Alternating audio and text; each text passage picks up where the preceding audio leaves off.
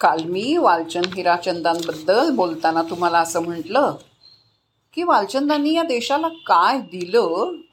यापेक्षा काय दिलं नाही ते विचारा. त्याबद्दल आज तुमच्याशी बोलणार आहे. अन्न वस्त्र निवारा या आपल्या मूलभूत गरजा त्या तर त्यांनी दिल्याच. पण शिक्षण आरोग्य मनोरंजन कला क्रीडा साहित्य उद्योगधंदे शाळा कॉलेजेस घरं इमारती गाव किंवा गावं वसाहती शेती विज्ञान अवाढव्य बांधकामं रेल्वे अहो विमानं जहाज मोटारी साखर कारखाने यंत्रसामुग्री. अबबबब मी बोलतानाच थकले. किती क्षेत्र सांगू? शेटजींच्या परिसस्पर्शानं मातीलाही सोन्याचं मूल्य प्राप्त झालं हो, ही वस्तुस्थिती आहे. आणि यात मुळीच अतिशयोक्ती नाही. आणि म्हणूनच हे मला एकाच माणसाच्या अंगात इतके पैलू कर्तृत्वाचे असू शकतात? हे तुमच्यापर्यंत पोचवावं. माणूस घडतो. आम्ही बी घडलो तुम्ही बी घडा ना असं संत म्हणतात. म्हणून आपण घडणं महत्वाचं आहे. पण हे एका रात्रीत झालेलं नाही हां.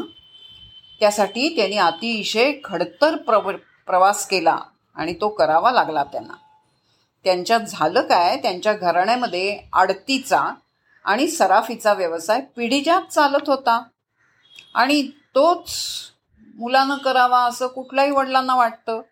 पण तरुण वालचंदाने कितीही ठरवलं तरी त्याचं त्या पिढीजात व्यवसायामध्ये मुळीच मन रमत नव्हतं. त्याच्याकडे धडाडी होती.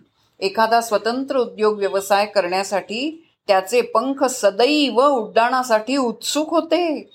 काहीतरी वेगळं हटके करण्यासाठी त्याचं मन तडफडत होतं. नव्या नव्या संकल्पांचे उद्योग व्यवसायाचे गडकिल्ले त्याला सतत साथ घालत होते. आपल्या मनातल्या संकल्पना साकार करण्यासाठी कोणतंही साहस करण्याची त्याची तयारी होती. वीस एकवीस वर्षाच्या सळसळत्या रक्ताच्या युवकाची पण पुरेशा भांडवलाअभावी आणि घरातल्या वडीलधाऱ्यांच्या विधो विरोधामुळे तो उद्योगधंद्यात झेप घेऊ शकत नव्हता.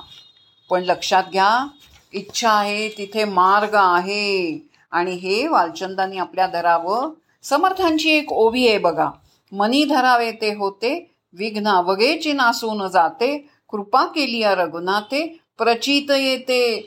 कशी प्रचिती येते ते आता बघूया.